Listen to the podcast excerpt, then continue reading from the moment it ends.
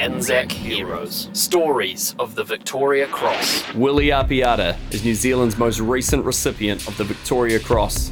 His is unique as it's the first Victoria Cross of New Zealand to be awarded.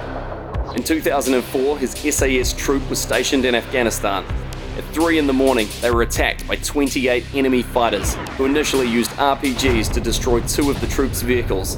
Apiata was blown off one of these vehicles. He was dazed but uninjured.